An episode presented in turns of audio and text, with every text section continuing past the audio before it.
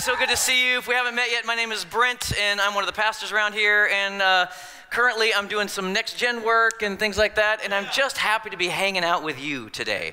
So, Kyle, welcome on board. Austin, Austin, welcome on board. Thanks for having us all. Everybody online, thank you so much for joining us today. We're glad that you're here. Make yourself at home. Enjoy the day. You are part of this family as well.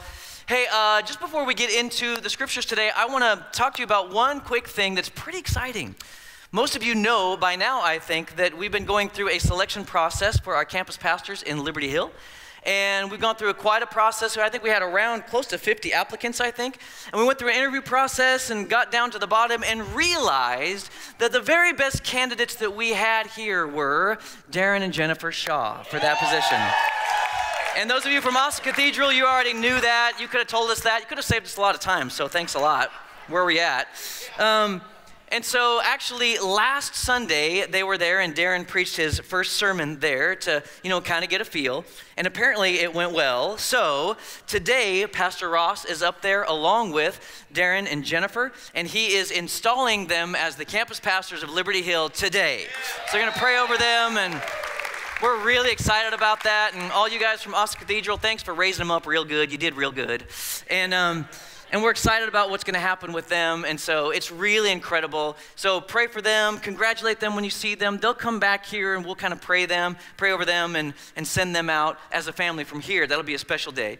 But what that means around here is there's other things happening. And so I wanted to let you know that because Jennifer was functioning as the kids director here, and by the way, yo, she did a good job.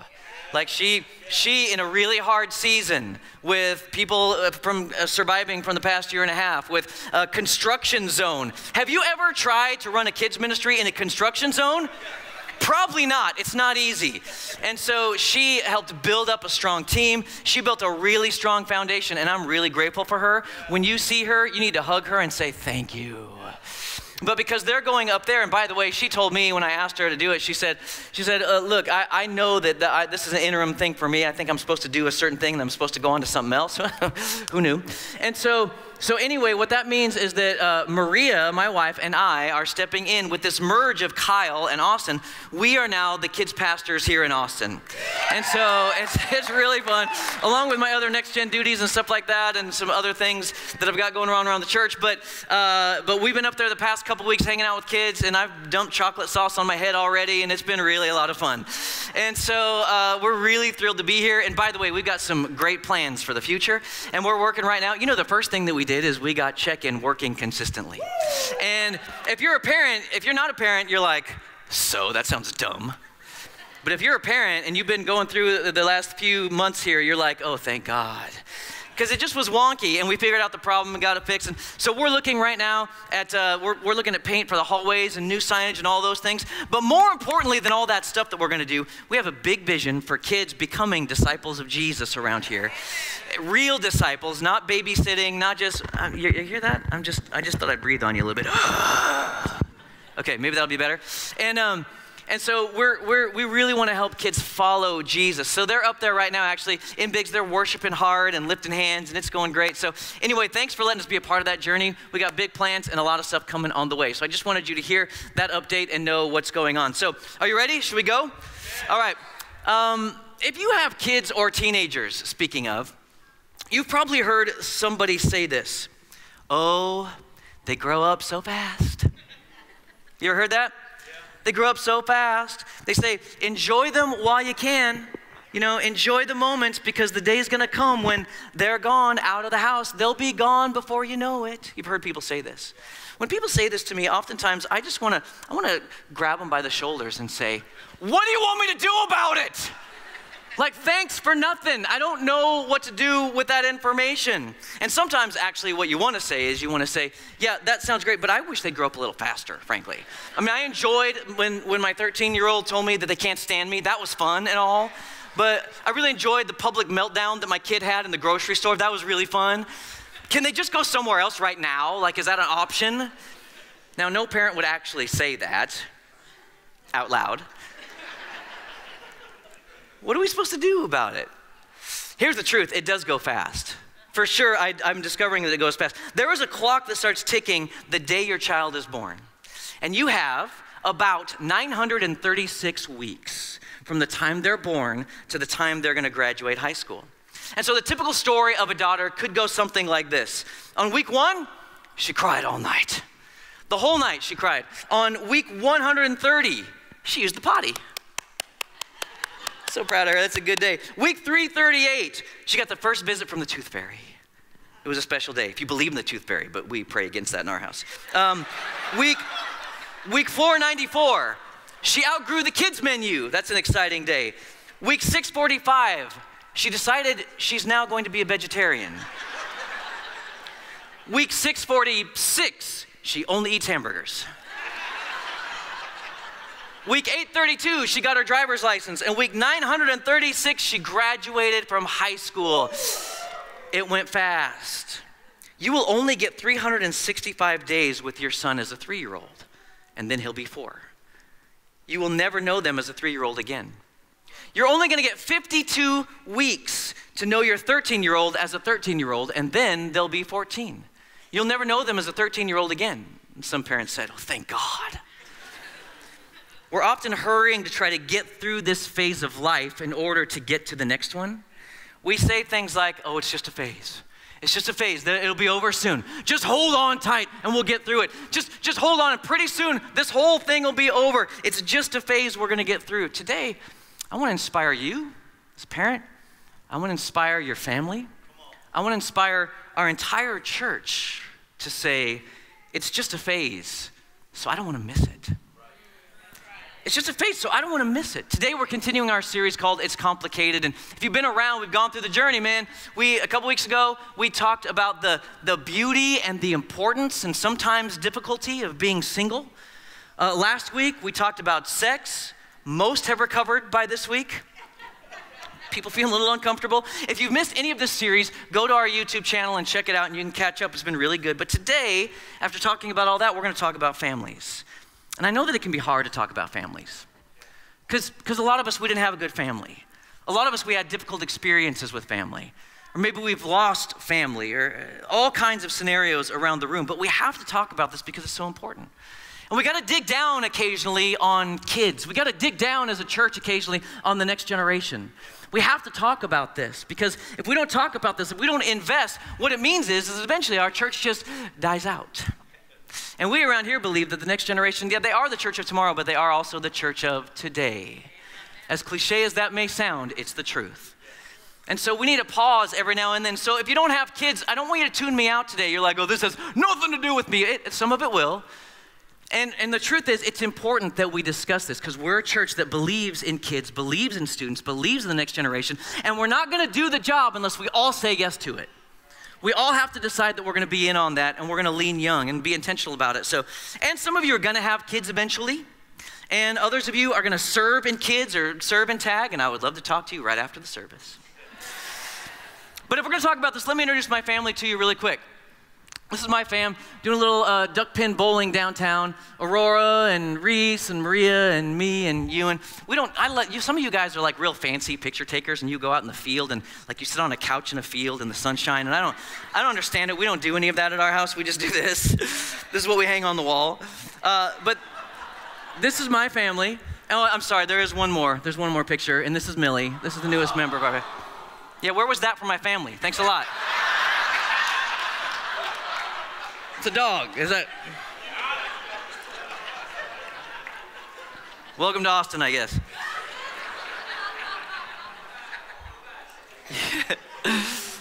I'll never forget the day that Maria and I became parents. Aurora, sitting right over there, she made us parents.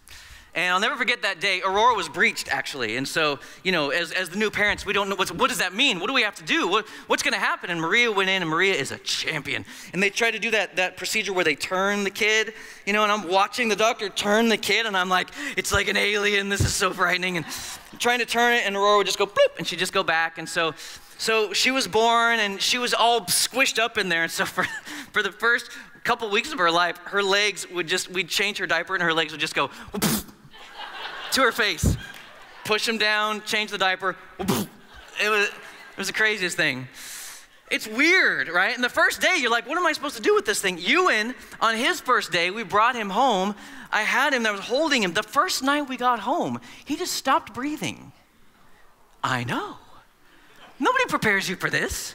He stopped, he was coughing a little bit, and I think it was some fluid, and he just like stopped breathing. And I'm like, and so I had one of those bulb syringes, so I grabbed it and just shoved it down his throat, sucked some stuff out. He was fine. Called the pediatrician, and I was like, he stopped breathing. He was like, is she breathing now? Yeah. Okay, you're good. Don't we need to come in for a couple weeks? Should we give him back? And then Reese, well, she was essentially, she kind of had a perfect coming to the world experience. And, but it's weird, right? It's so crazy to me that you, you have this kid, and then after a day or so, they just say, You're good to go home. Do you know me at all? I can't take care of a plant, let alone a kid. I don't know what to do here. And honestly, it's my first day, and I already feel like I'm a failure. And what I'm discovering is after 16 years, that feeling doesn't go away. It just stays there. I still am trying to figure it out every single day. So if I'm so bad at this, why am I the one talking about it? That's a good question, actually, you might be asking. Well, I've been in next gen ministry for over 20 years, and I've learned a lot through those years. I got three kids of my own, and, and we're learning, and so far, God will, they love me, they love Jesus, they love the church, they love Maria, so so far we're doing okay. Uh, and I want you to know that I truly believe in the next generation. I truly believe in their power and their potential and all the things they're even doing right now. And we want to be a church that really believes in and invests in them. But it's true what they say the days are long, but the years are short. Days are long, but the years are short. And the time goes so fast. We were just in diapers, and now they're driving. Experience this. We were just playing Legos, and now they're leaving the house, man. And you want so desperately for them to grow up so well. You want them to go have a good career. You want them to, to love God. You want them to follow Jesus. You want them to have a successful life and family. And here's the truth that I think we don't always understand you have less time than you think, but more influence than you realize as a parent. You've got less time than you think, but more influence than you realize. The research all shows that the most important, the most powerful influence in the life of a kid is still the, the, the parent. So the big question is what are we going to do with all this time and influence? What are we supposed to do with it? The truth is, everybody in here this morning is at a phase. You are at a phase. I'm at a phase. Some of you, you've got little ones at home in diapers. God help you. I, I called it the glorious haze because it, it's glorious, but man, I don't remember Jack. No sleep. Some of you are empty nesters. Some of you are teenagers. Some empty nesters. Woo! Some of you, some of you in here are single. Some of you, you've got grown up kids still living at home in the basement. Not that there's anything wrong with that. Let me tell you what a phase is. A phase is a time frame in someone's life when you can leverage distinctive opportunities to influence their future. That's what a phase is. A phase is not something to just ditch and hurry through. A phase is a time frame where you can leverage opportunity to influence them. When I was in high school, uh, you know, I come from a divorced home and I was trying to figure out life, and I was a bit of a mess. And there was a pastor named David Manning in Salem, Oregon, and he took me under his wing. He pulled me in, he met with me weekly, and another guy, and he taught us the scriptures, and he taught us about ministry, and he taught us about being a man. And some other men in the church, some of the elders gathered around, gave me my first job at Gillespie's Meat Market. And I just in there just, uh, cleaning up beef all day, and I just smelled terrible. I couldn't eat hamburger for months. They gave me help, they helped me become a young man at a season, at a phase of my life where I didn't know what to do and I felt lost. David Manning came in and he leveraged distinct opportunities about that season to help me become who I am today. And I am forever grateful for people like that. So there's one question that we could be asking today. Perhaps it's this How do you leverage the phase your family's in today and keep your focus on God's bigger story? Because God is writing a big story and you're involved in it. You have a place in it. It's not your story. I'm sorry to break that news to you if you thought it was. It's not your story, it's His, but He has a place for you. And actually, this is a great question for all of us to ask today, in whatever phase we're in, whether you have kids or you don't. Maybe you're single today, or you're just about to get married, or whatever it is. This is a great question. How do you leverage the phase I'm in right now to keep my focus on God's bigger story? If you're a parent, the first question that we typically ask ourselves then is we ask, what do, you, what do I want my child to know at every phase? What do I want them to know? What do they need to be successful here? When you have a kid, before you even leave the hospital, some of you don't know this, they do this thing called an APGAR test, APGAR tests. And what APGAR stands for is appearance, pulse, grimace, activity, and respiration. And they do all these tests on your kid, and you're kind of wondering, oh, so how did my kid do? Did good, right? Did he beat all the other babies in the nursery? Like he's better than everybody, right? He was amazing. And then you take them to their first doctor's appointment and they check their percentages of their height and weight and all these things. And the doctor comes in and says, Your kid's in the 99th percentile. And you're like, Yes, I knew it. And you're like, That's just the head. This actually happened to us. Aurora, she, when she was born, she, I asked her if I could tell this, by the way. She, she, had, a, she had an abnormally large head. She's had a big head. And, and the, pedi- the pediatrician was like, oh, uh, this is a little concern. I'm not sure, I'm not sure if she's moving the way that she should. So we had some testing done and, and did a bunch of stuff, found out that everything was fine. But the next time we went to the pediatrician, the pediatrician said, uh, hey, come here, Dad, let me check your head. Measured my head and said, oh, it just, it just runs in the family. That's all it is. You're, you're doing fine. Then they start going to school and they're being evaluated in reading and writing and arithmetic. And these years are marked by comparing themselves to everybody else. It's a competition from the start. And you want to know what's the best thing? What do they need? How can they beat everybody? How, what, do, what I need to give them in this moment so that they can win. You focus on scores and activities, and look, it's not all bad. But there's another important question that we rarely ask, and it's this What do you want your child to know about God at every phase? Have you ever asked that question? When they're three, what should they know about God? When they're 10, what do they need to know about God? When they're 17 and about to leave the house, what do they need to know? See, at every phase, every child has a unique, specific need and a spiritual opportunity. This is why, actually, we partner with a group called Orange for all of our kids' curriculum. Uh, it's an incredible, it's an incredible organization, and it's incredible because they've talked to all the experts in the field in academia. They've talked to uh, psychologists, psychiatrists. They've talked to everybody, specialists in the field of childhood development, and they've uncovered and discovered things that kids need at every phase, and figured out how we can interact with them at every phase. And if you're wondering why it's orange, really quickly, I've got a graphic here. If you take and think about the the light of the church, it's yellow.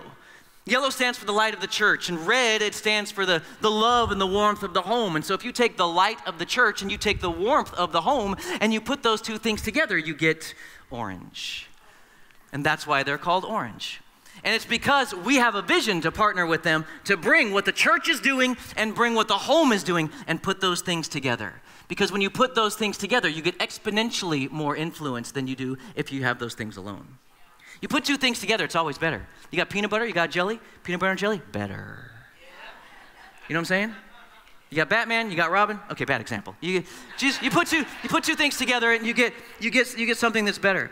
So I want to talk you through some of these specific phases and opportunities really, really quickly. And as I do it, I want you to think about a kid that maybe you know. This is good for parents, but it's also good for you who are leading in kids and students. You take the preschool phase. Preschool phase is when they're just trying to figure out how everything works. How does my body work? How do I control this massive head that I have and I can't seem to control it? In this phase, we need to embrace their physical needs. We embrace their physical needs. There's more development going on in a two year old than pretty much any other time in their life. It won't be like that again until they're 13 years old. All kinds of changes that are happening. We embrace their physical needs. And every kid at every phase is asking an invisible question and in preschool, they're asking, Am I able? You remember? They start doing it. They say, I want to do it myself. I do it myself, Dad. I don't know why they sound like that, but they need help. Uh, I, I want to do it myself. A lot of, a lot of parents who have 13 year olds are like, Yeah, where'd that kid go? Like, what happened? Where's it? As you, so, what we do is we embrace their physical needs. We show them the love of the Father through our uh, physical touch. And it's happening right now in Tinies as they hold babies and change them and sing worship songs over them and pray over them as they change them, or embracing their physical needs. You get to elementary, grades uh, one through five, and, and it, this, is, this is where all the interests start, right? This is where they're, in, they're into Star Wars, they're into Lego, they're into Barbie, they're into whatever it is. In this phase, we need to engage their interests. We engage them in what they're into. They're trying to figure out their identity and they're looking around at other people and they come to our church and they say, Ooh, that guy's good at singing. Ooh, that girl's good at leading. This is pretty incredible. They're starting to figure all that out and they're asking the invisible question Do I measure up? Do I measure up to other people? They start to have a comparison crisis. Teacher says, Hey, everybody draw a flower. Everybody draws a flower, but that kid got a ribbon. Why'd that kid get a ribbon? I didn't get a ribbon. Do I measure up? So we can walk alongside them, engaging in their interests and helping them uh, to figure out how they're uniquely wired. You go to the middle school years, sixth, seventh, and eighth grade, and here parents start to make the move towards becoming more of a coach, you know? Not all the way there, but making that move. And this phase, it's time to affirm them, affirm their journey. And you know why? It gets weird here. You didn't know that? It gets weird in the middle school years. Like it's strange. Like things are like boys are short, girls are tall. You've experienced some of this, I think. Voices are high or low or both. It doesn't matter. it just it's just a fact of life. It just gets weird. And so they're asking the question, who do I like? And usually the answer is it's the one who likes me. When we affirm them, they begin to realize, oh, this this church family, it, it's important. They embrace me here and they accept me. They they like me here. I can belong here. And then you go to high school and beyond, and the 930 weeks are all, uh, 36 weeks, they're almost up. And now it's time to mobilize their potential.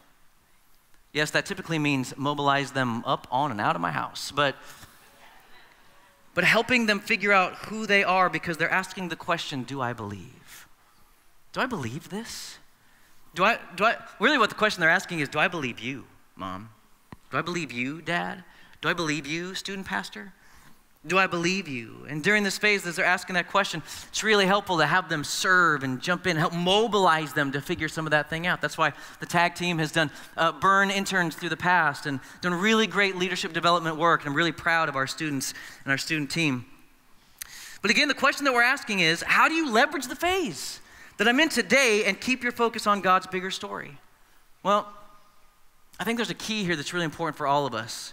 Parents, how you see your kid is going to help determine how you choose to guide their story. Parents, they often want their kids to follow in their footsteps, you know? I want my kid to be a certain thing. My kid's going to be an engineer. My kid's going to be an engineer. They're going to be a doctor. So, what courses they got to take? What do I got to get into them so that they can get there? And the truth is, well, your son's kind of failing at math, bro. Like, I don't, I'm not sure he's going to be an engineer. Nope, going to be an engineer.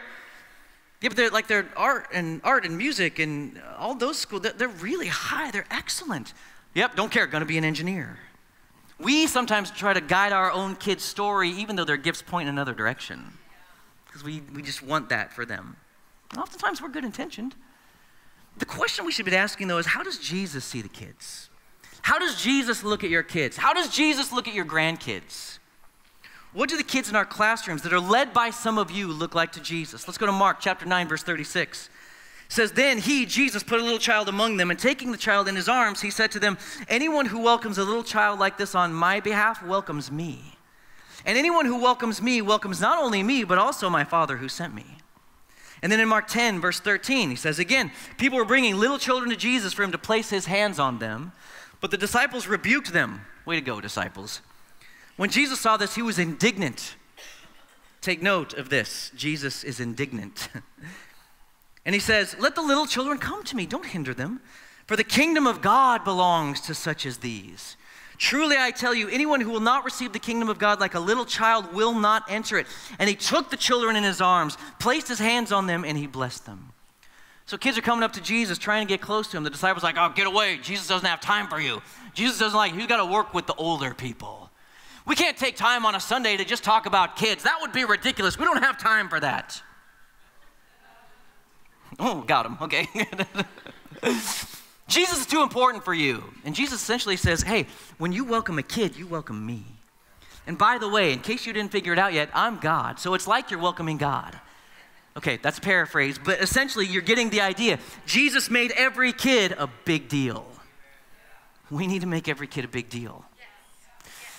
Look, God's kingdom is a different kind of kingdom. And in some ways, kids are at the center of that kingdom. That's why we need to pay attention. There's a picture of what this looks like.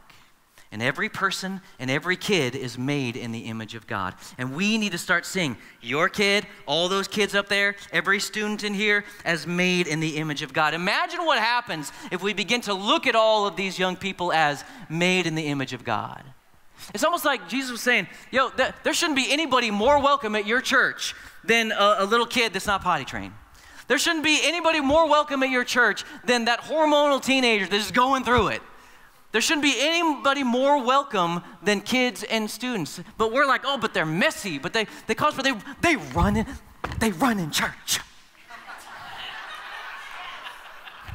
How dare they?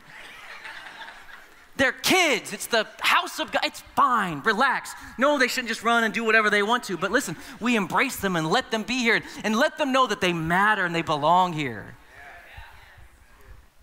It's like nobody should be more welcome. Jesus is saying this. So things start to change when you start to get this. When you realize your kids are made in the image of God, things start to change. It changes how you think and operate. It changes all. Now, some of you might be thinking, look, my kid is so far from that. I got a 23 year old and they're off. I don't know where. They hate me. I don't, I don't know what's going on. I, they're so far. You know what you should do? You know what you should do? To just start the process. See that kid is made in the image of God. Just start there. Start there. And we can talk about all that. We'd love to help you and embrace you as you walk through that trial. It changes how you parent, it changes everything. So some of you are thinking, all right, I, that sounds great, but all those things you said I should do at every phase and seeing my kid is made in the image of God, how do I do this every day? Well, let me give you a value that I think might help. Imagine the end by focusing your priorities on what matters most. Imagine the end of it by focusing priority on what matters most. As a parent, I'm just going to tell you, this is scarier than it sounds. Because what happens is sometimes, and I've seen this, I've sent lots of kids throughout the years, sent lots of kids on missions overseas. One summer in Colorado, we sent 250 teenagers overseas to China and to, to uh, Germany and to Mexico. And, and so we've done a lot of those trips. And what happens is parents go, Get my kid on that trip. My kid's got to go on that trip. I need them to go. I need them to go. I want God to do something in their life. Okay, great, let's get them. And they go and they have an amazing experience and they do get transformed. And God drops a little something in their heart and they're like, ooh, I think I'm called to missions. I think God is actually doing something. I feel a, a genuine call. And then they come home and they say to mom and dad, hey, I feel called to missions. And they go, oh, you're going to be an engineer. I didn't want that for you. that, that wasn't the plan. I, did, I didn't want you to go to that end. See, when you start focusing on what matters most, it's scary. Because actually, what might happen is God might do something miraculous. God might do something greater than you thought he would do. And when you get this, you focus your priorities on what matters most. It changes how you parent, changes how you see friends. It changes the dreaded screen time. It changes all your relationships with your grandparents. It changes everything. So this comes with a warning. God might do something better than you thought. Reggie Joiner, who's actually the president of, of Orange, he says, 100 years from now, the only thing that's going to matter is your child's relationship with God. You ain't going to care about anything else. This is all that's going to matter. So I want you to don't miss the phase, man. Leverage it for what matters most. So as we round the corner here today, I want to give you just three things that maybe can help all of us do this. And the first thing, and primarily this is for parents right now, and some of you can write it down for later, or some of you can use some of this actually in kids and students as you volunteer when we talk right after church. Remember that? The first thing that I think you do to leverage the phase and not miss it is don't miss your role, parents. Nobody has the potential to influence your kid like you. Nobody. Not the lead pastor, not the kids pastor, not the student pastor that they think is cool. Nobody has the influence that you have. And yeah, that's a lot of pressure. And yeah, it's difficult. And yeah, it can be confusing. All that's true. You're like teacher, coach, counselor, friend, you're all of it. But let me just give you a quick example as to why you're still the number one influence in their lives. The average church, the average kids ministry, the average uh, student ministry, what they're gonna get every year with your kid, they're gonna get about 40 hours. There are 40 little marbles in this bowl. 40 marbles, and that represents the hours that our church will get with your kid. But you realize what happens with a lot of families. They send them to kids saying, Fix my kid, teach them about Jesus. They send them to tag and they say, Fix my kid, tell them about Jesus. We get 40 hours, maybe. Post COVID, it's probably less.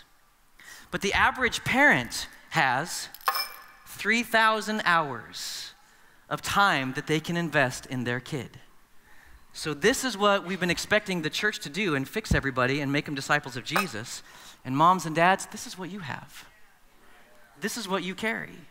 Every year, you have about 3,000 hours on average, the research, the research says, to be able to influence your kid. And you know it's true. Parents have the most influence. Even a bad parent can influence a kid. Parents matter. Let me throw you one more stat that'll blow your mind. The average middle schooler will spend more time on their phone this week than they will spend in our ministries in one year. Uh, a bunch of middle school kids just lost their phones when they went home. I'm so sorry, you guys. I'm so sorry. I didn't mean to do it. I'm so sorry. I just want you to see that you're important. So, what should you do?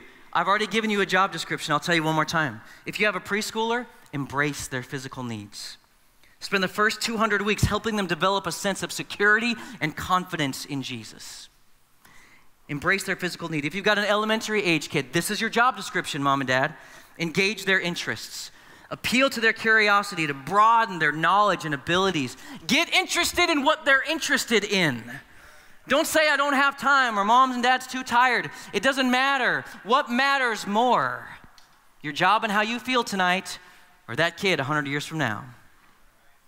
Middle schooler, we affirm their personal journey. That means you show up constantly to give them stability as they navigate the crazy changes and they're starting to discover their potential. And by the way, I do not mean that you should affirm whatever they want to do with their life.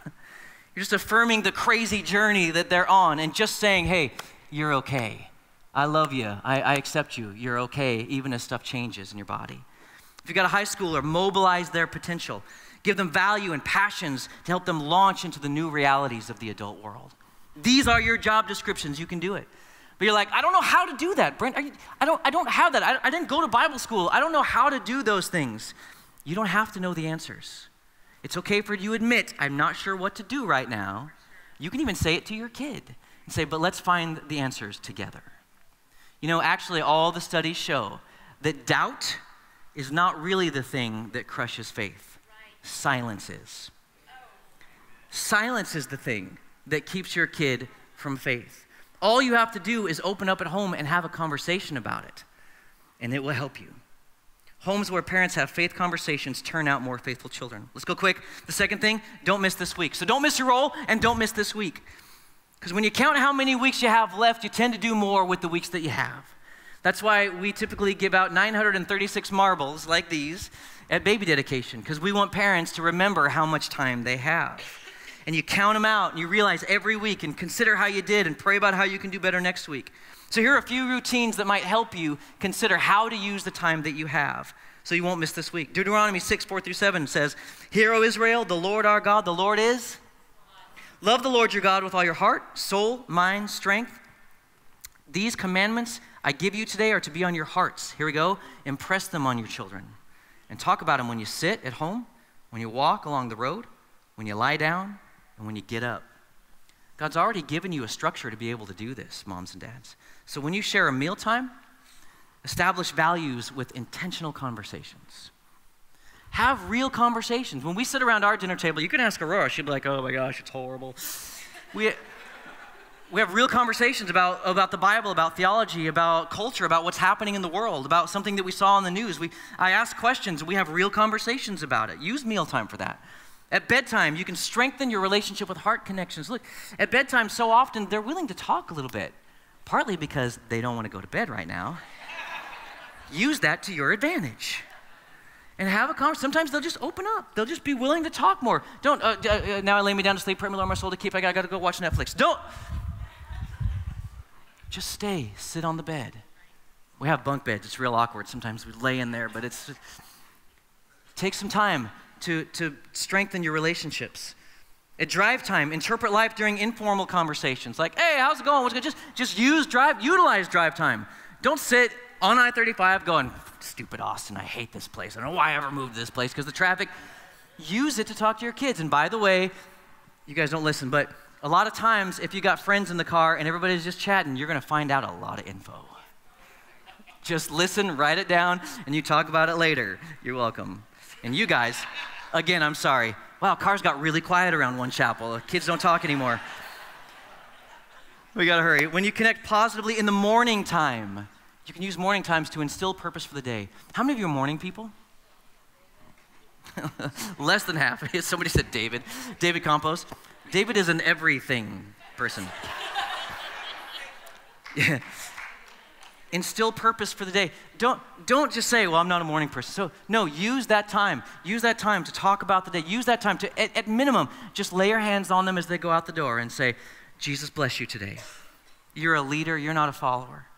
Go out there today and have a great day. Be a light for Jesus. Remember, you're a parsley. You shouldn't say that, that'll be weird. All right, gotta finish. So, what do I do? I know you're like, that sounds good. What do I talk about? I can help you. We've been helping you for 10 years. You didn't know it. We have a story video, the Bible story that they're learning today. We have parent guides that we give every single Sunday. We have devotions every single Sunday. So, look, here's the parent guide. Go back. Sorry, John. We've got parent guides, and you've got the what we're talking about, individuality this month. We've got a video that you can watch. We've got the Bible story. We've got a prayer that you can pray. You can read the scriptures. It's all right there. You don't have to do anything. That's available every single Sunday and has been for 10 years. We pass it out on paper and it ends up in the floorboards. It's on a QR code now. You should use it. We've also got devotionals. You can sit down and do devos with your kids. We've got them for all kinds of age groups. We've got it's all on our site. You can have it every single week and it can guide you through the week. This is one of the ways that yellow and red can work together. We can do this. And if you don't like that, you know what you can do, and we do often at our house? We just open up a chapter in the Bible at night before we go to bed, and we read one chapter and we talk about it. It ain't hard. But what if they ask me a question about theology? Just say, I don't know. Let's go ask David Campos. Let's wrap this up. You guys come on back up. So I said, don't miss your role. Don't miss this week. And finally, don't miss Sunday. As a parent, you aren't the only adult influence that your kid needs. Sooner or later, they're not going to listen to you very well. Don't freak out. Don't be offended by it. It's just part of the process of them gaining their own independence. What you want and that happens is you want to widen the circle of influence, widen the circle of positive influences that your kid has. That's why a church family has to play a significant role in your family. Oh, there it is. I was waiting for it. Pastor telling me I got to come to church makes sense. That's not what I'm doing at all, actually. But I just want you to think about it for a second. Your church has the ability to connect you to loving adults who are background checked and trained, who believe in your kid and their life and they're following Jesus and the vision you have for your kid's life, just like you do. And they want to partner with you in seeing that happen. Where else are you going to go in this world and get that? Where else are you going to find that kind of a community? School is wonderful and important, and they mostly want to help your kid grow in knowledge, and that's wonderful. Thank God for teachers. But where are you going to get the people that believe in what God has called your kid to do uniquely and help that kid get there? When your kid says, I don't want to listen to you. Look, I've seen so many times a youth leader will say, You know, I think you should do this. And they come home and say, Mom, Dad, you will not believe what Saul said. Saul said that I should do this. It was amazing. And you're like, I've been saying that for six months. That's the role a student pastor and student leader should have. And you should let it happen. Rejoice in it. Don't miss Sunday. Look, every kid is looking for belonging, and they're going to find it somewhere on their own, or you can help them find it. So let me encourage you to make Sunday a priority. Let me just encourage you to make One Chapel Kids a priority. It ain't perfect, but we're going somewhere. Let me encourage you to make tag a priority for your middle school and high school kids. Drive the miles. It's worth it. Go to the retreats. It's worth it. Here's what I know skip church parents don't raise go to church kids. I'm preaching the choir. You're all here. Like, ooh, ease off, bro. But schedule what matters most. And you kids, teenagers, most of the kids are gone, but all you guys, all you teenagers, man, just find a place to serve. Like be, be a part of what's going on. Most I'm looking around, most of you do. You already are, and there's a bunch of teenagers serving right now upstairs. I'm proud of you. You guys are awesome. So everybody put your stuff down and let's let's let's pray and we'll go. As we do, I just I started out with a picture of my family. And I, I, want you to, I want you to hear this. And this applies to you if you've got a family and kids, or it applies to you too if you, if you don't. If you, you know, if you're single today, uh, this applies. I just want you to know that God's not into perfect pictures. He's not looking for the perfect picture of the perfect family. He's into writing better stories. He's into taking your story and making it better. He's into taking the phase that you're in right now and helping you become better. This is what he wants to do. Why don't you close your eyes and bow your heads? If today you're saying, I've got a, I've got a prodigal kid and he's out there squandering everything and I don't know what to do. If you're saying, my family is just a disaster, I, I got divorced, the family broke up, I'm not seeing my kids if you sweep all your problems under the rug, if that's your style, if, if, you, if you're the parent who you yelled at your kids on the way to church, if, if your kids are being raised by screens right now, if you just feel overwhelmed all the time, I just want you to know there's a God that wants to write a better story in your life and in your family. God wants to write a redemptive story, a better story, even in the midst of the trial and the difficulty that you're in right now. So there's two questions that I want you to pray with me today. And the first is God, do my priorities line up with the story that you want to write? In me or in my family? Do, do my current priorities in this phase, Do they line up with the story that you want to write in me or in my family? And the second one is God, what is, what is my family? Or what do I need to know about God at this phase? How do my priorities line up with what you want to do? And God, what do you want to teach me about you? And I believe that God will speak to you. You don't have to miss this phase. You can leverage it for what matters most. So, right now, would you just pray those prayers? God, what do I need to know? What do I need to know about you? What do you want to show me about you? What have I been missing about you? God, where are my priorities askew? A mess. You guys at home, pray this with us. So, Heavenly Father, we lay our hearts, our souls, our lives bare before you, and we ask for your help today. Father, I know that there are situations, difficult family experiences here, and people that feel like it's too late. And today I pray that you would help them to realize it's never too late. And I pray for healing and redemption to come out of their story. I pray for the hearts of kids to be turned towards parents in Jesus' name. I pray for the hearts of parents to be turned towards kids in Jesus' name. And that you would write redemptive stories in the families of One Chapel. I, I speak healing over every broken marriage, healing over every broken heart, healing over every parental and kid relationship that's gone south. And I ask for humility and wisdom to fill them and to bring them back together. God, we pray for prodigals to come home in the name of Jesus and for open arms and open hearts to welcome them just like you did.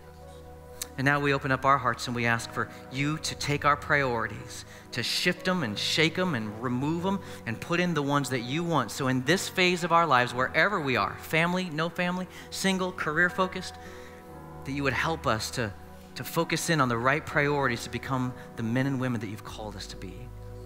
We say yes to you, what you want. Show us, reveal it to us now in this week. And finally, what do you want me to know about you? Help me to sense you and feel you and hear from you and teach me about you. I open up my heart and my mind. Just open up your mind right now. Speak, Heavenly Father, speak. We surrender all these things to you and we thank you for it. And we pray that one chapel in this next season post COVID, all the madness and everything that we've been through, that this next season of One Chapel would bear incredible fruit in the next generation. We love you and we thank you. We ask all these things in the name of Jesus. And everybody said,